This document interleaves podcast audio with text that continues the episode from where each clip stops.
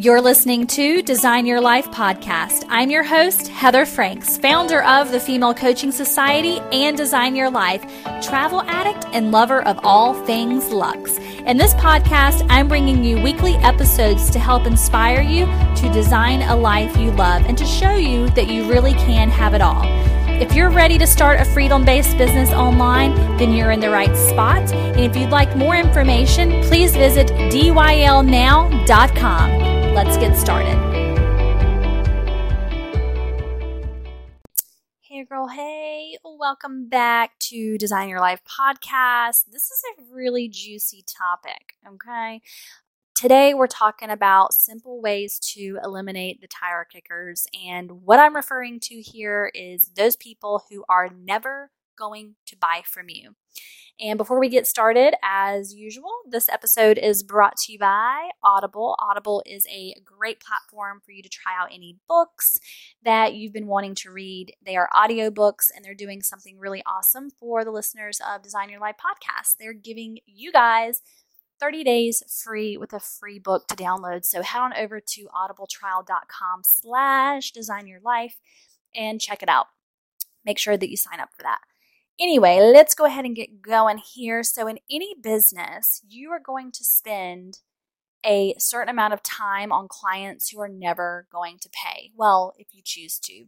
For example, web designers are they'll quote jobs that never come into fruition car dealers spend hours chatting up customers who are never going to buy, booking agents read countless of manuscripts that they're never able to sell, and coaches spend time giving out free advice to clients who cannot or will not hire them.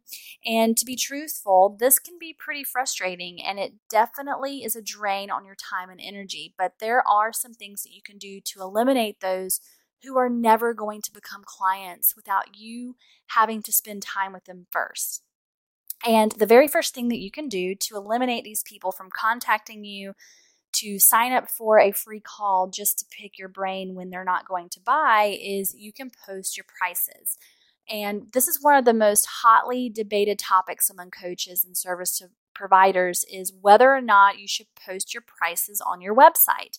There are pros and cons to both sides of the fence, but the biggest advantage to posting your price is that it immediately eliminates those who cannot afford you. Of course, you don't have to list prices for everything to achieve the same effect. If you offer private coaching and self directed training packages, having a price tag of $1,000 on your entry level course makes it pretty clear that your private coaching is going to be at a higher end level. And typically, one on one coaching is at a much higher level. So, if you prefer to quote packages individually, um, state a line below that says coaching packages start at X and is the simplest way to state your price while still giving you some flexibility there. The second thing that you can do is you can have an intake form, which is what I do on my website. So before you get on the phone with anyone, require that they do a little groundwork first. A client intake form should tell you everything you need to know about your potential client long before you pick up the phone. But what it tells you the most is how much work they're willing to do. Freebie seekers aren't likely to do the work required to answer even a simple questionnaire. So, those who do fill out your form are better prospects. Not only that, but you can include your form for a question about pricing, such as what's your budget for coaching, or use a predefined list of answers. So, on mine, I have how much are you willing to invest right now?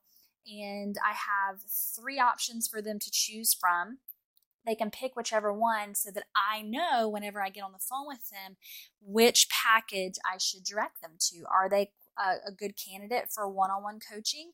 Or are they right now at the stage of doing self study or joining the membership site? So that really helps me kind of figure out where they are and how much that they're willing to spend financially. Also, another thing that it allows me to do is it allows me to make sure that they definitely are a right fit if these people are filling out my questionnaire and they want to open a brick and mortar store versus having an online business and even more niche down if they're not a coach, I know that I'm probably not the right coach for them if they are wanting to have a brick and mortar store. So, those are just some examples of some things that you can include on your intake form.